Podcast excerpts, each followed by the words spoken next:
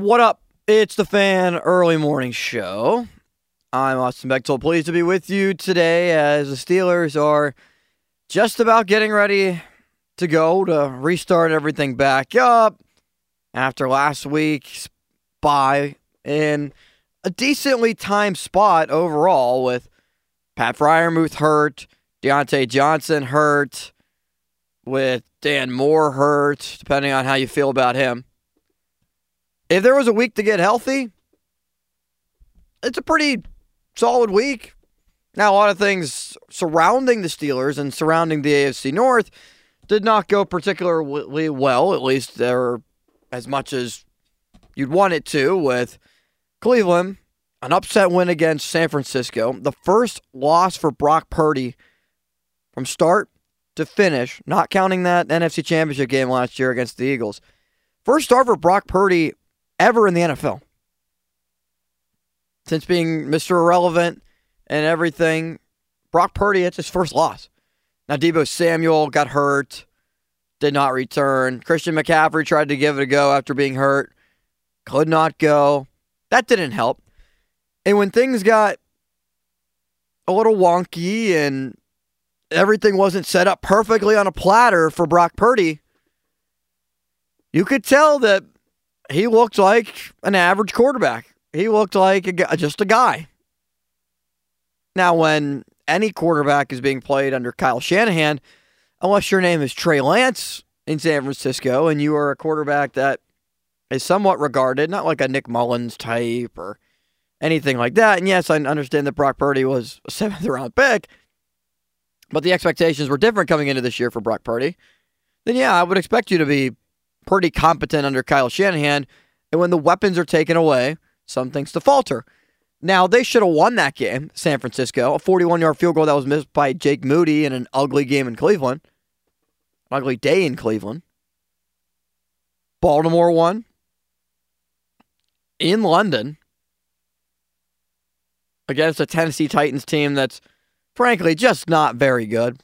That the Steelers will get at Acrisure Stadium on a Thursday night.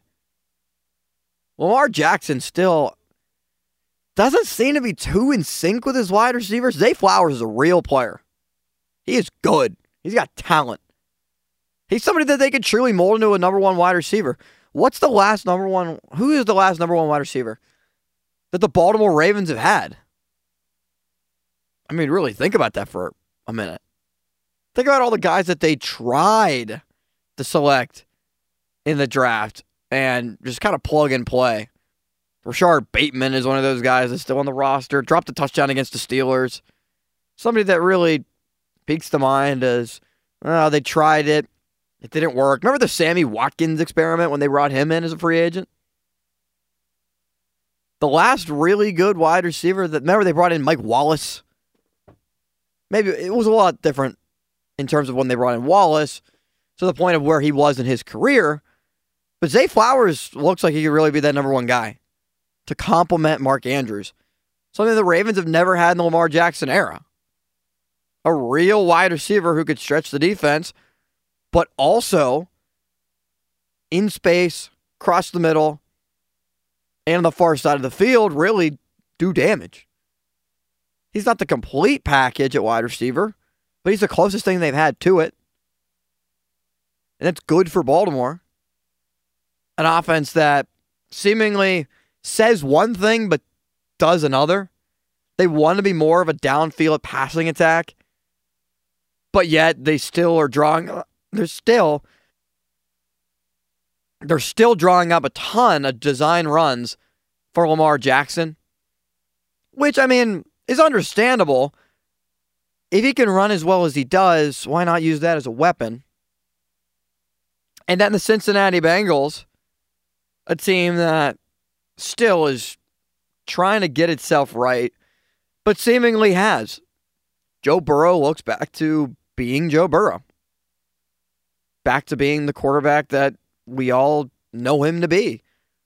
That's made back to back AFC championship games. 17 13 win against the Bengals. Team is now back to 500. Joe Burrow was good. Overall on the day, two touchdown passes, Did throw a pick, sacked a couple times, but what Cincinnati offense do we know that Joe Burrow does not get sacked a ton? Well, Kenny Pickett also, in the last couple weeks, hasn't been getting sacked as much. It's been a little bit better with Broderick Jones at left tackle, okay? So Dan Moore Jr. has played four total games. And how about this? We're through six weeks now in the NFL. Dan Moore Jr. has played in four games. He is still tied for eighth in the NFL in pressures allowed. Steelers had a bye last week. And Dan Moore Jr. was hurt the week before. And he is still tied for eighth in the NFL in pressures allowed at left tackle. Now, yes, he did face off against Myles Garrett. He did go up against Maxx Crosby, Nick Bosa, a Nick Bosa that was fresh off of signing a new contract and was not there in training camp. But still, Nick Bosa, Defensive Player of the Year. And Joey Porter Jr. this year, his passer rating allowed against this year. Remember, he has an interception against Odell Beckham Jr. that Lamar Jackson shouldn't have thrown that that football. But look, Joey Porter Jr. Players make plays. His current passer rating allowed in coverage is a whopping zero. A big donut hole. Nothing. He hasn't allowed anything in 86 snaps. He's been great. And it's crazy that the Steelers just are moving heaven and earth to give excuses as to why Broderick Jones and, and Joey Porter Jr. won't start. If there's anything out of the bye that I think I've really taken away, there, there's two things. Compared to last year's bye, and a lot of people have compared last year's bye to what could happen in this year's bye. And there's just not that many seasons where I think that I expect a night and day change coming out of the bye week. Maybe that's because Ben Roethlisberger was here, the stability of that. What difference was really going to change? Because you knew what you were getting from Ben. You knew what you were getting from the offense. Stability with Le'Veon Bell. Stability with Antonio Brown. The only stability that you had with Antonio Brown. You didn't know what he was going to do on a daily basis. But you did know that once the whistle blew and the lights came on, he was going to ball out. Broderick Jones and Joey Porter Jr. Rookies, yes. On a young defense for Joey Porter Jr., young young defensive player that when you look at it, Levi Wallace isn't very young. Patrick Peterson probably only has a couple years left. It seems like the Steelers are just rotating guys in at the other safety position. Do they truly miss Terrell Edmunds? I think so. Kazee and Neal have been fine, but they also have not allowed Minkah Fitzpatrick to play his natural position of center field, free safety, let him roam around, read the quarterback's eyes, and make plays. Now, Minkah has to be used in coverage. And he's dropped down into the box, needing to make tackles for a defensive line that is still desperately missing Cam Heyward.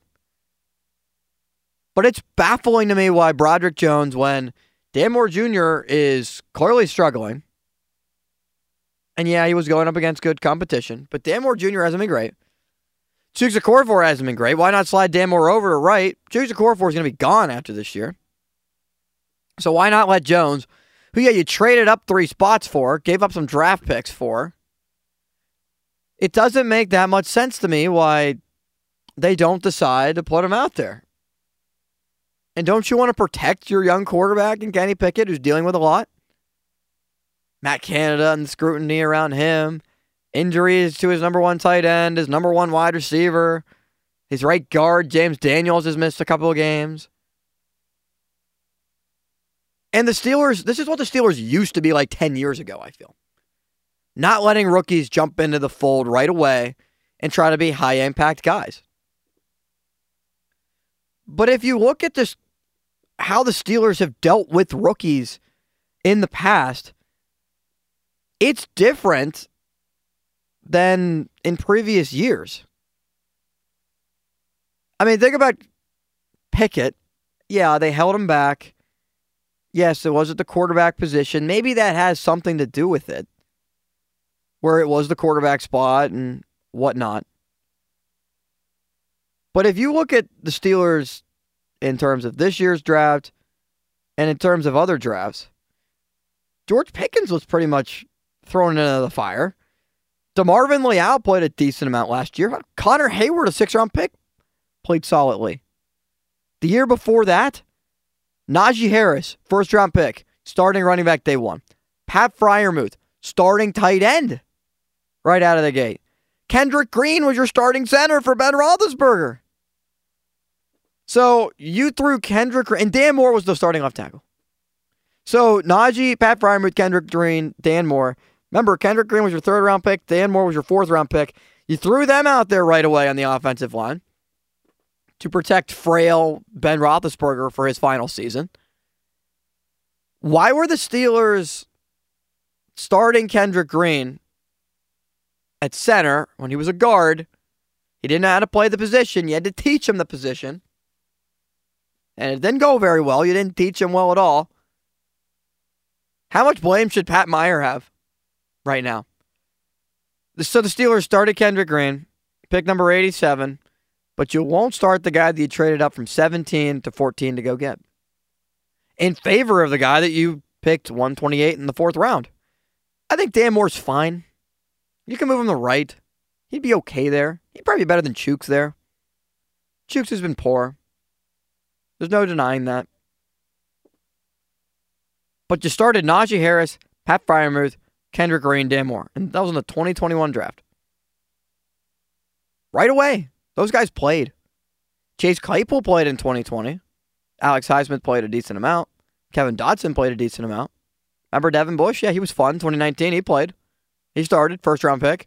2018, Terrell Edmunds played a ton his rookie year. TJ Watt, 2017. Artie Burns, 2016. Bud Dupree, 2015. All these guys played during their rookie year.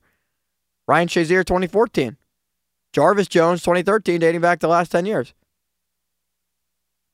Jarvis Jones, the last first round pick from Georgia. Now Broderick Jones. Both with the last name of Jones, but expecting different results, obviously. Why not have Broderick Jones start? The injury to Dan Moore basically opened up the window. Broderick Jones stepped in and was good. See, this would be a whole different conversation if Broderick Jones was allowing sacks and he wasn't good and he was getting dominated at the line, and he hasn't been perfect. I think it helps that Isaac Seumalo in his last two games, in 69 pass blocking snaps, one pressure allowed, no quarterback hit, no quarterback hits, no sacks allowed. He's been good on the same side of the field as Dan Moore, uh, on the same side of the field as Dan Moore and and or Broderick Jones. So now that Seumalo has picked up his play, it benefits Broderick Jones.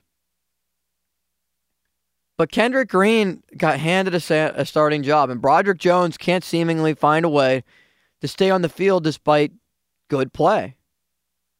Our own Jeff Hathhorn said yesterday if it's my decision, I'd start Broderick Jones. The Steelers are loyal to a fault at times.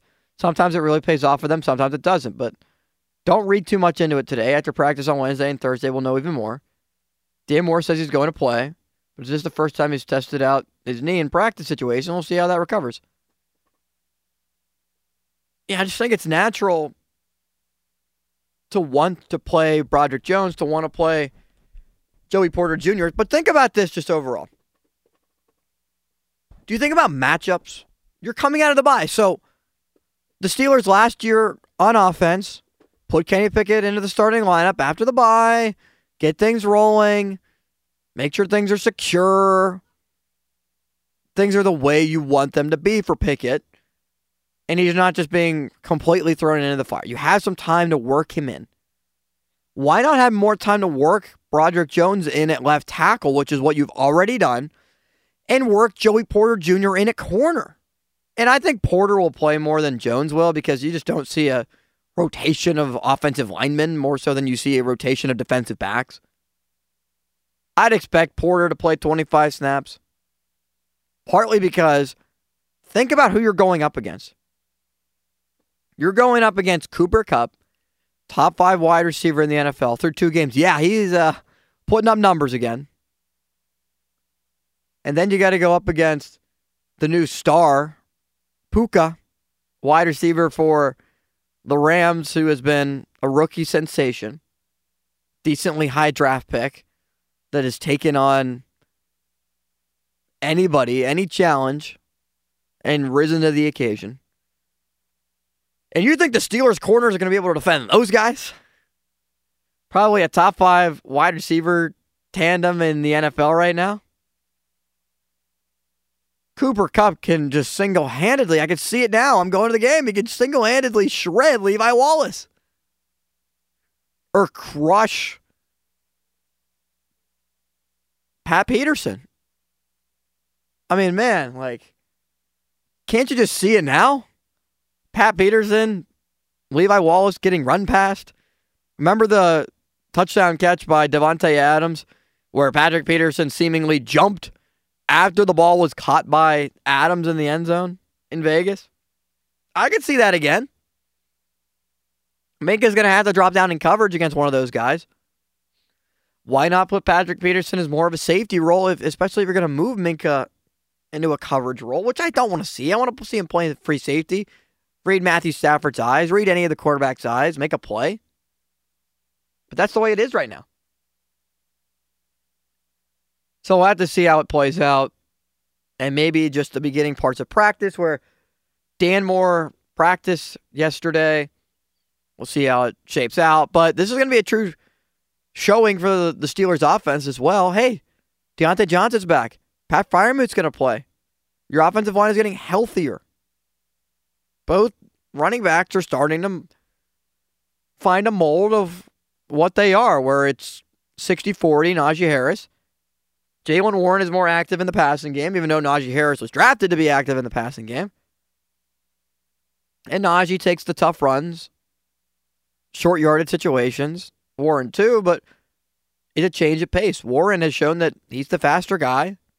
He could break off big runs. So playing the younger guys like Warren, as well as JPJ, Broderick Jones, we'll see how much that amounts to this week and going on further. But you'd think that the bye week would be time to let those guys further work themselves into the equation. And I think practice reports will further tell us if that's the case. Mike Tomlin will also speak to the media. You can hear that right here on 93.7 The Fan. Head coach of the Pittsburgh Steelers will talk at 12 o'clock. And then stick around for Cook and Joe, who will give you live reaction of what Mike Tomlin had to say at 12.30. The Wake Up Show is presented by 84 Lumber. Put your positive attitude to work at 84 Lumber. Apply at 84lumber.com. Okay, so yesterday, it is the Major League Baseball playoffs. I love the baseball playoffs. We'll talk about it briefly. Well, somebody is back in the news from Pirates lore, the lore of Pirates past. It is spooky season, a lot of people like to call it. This guy is somebody who came in and righted the demons of the Pirates past and also left the team frantically in the dust for the next seven, eight years, at least from the 2015 season, to where Ben Cherington is trying to break out of it now. Who is he? What job might he potentially be interviewing for? That's coming up next. Fan Early Morning Show.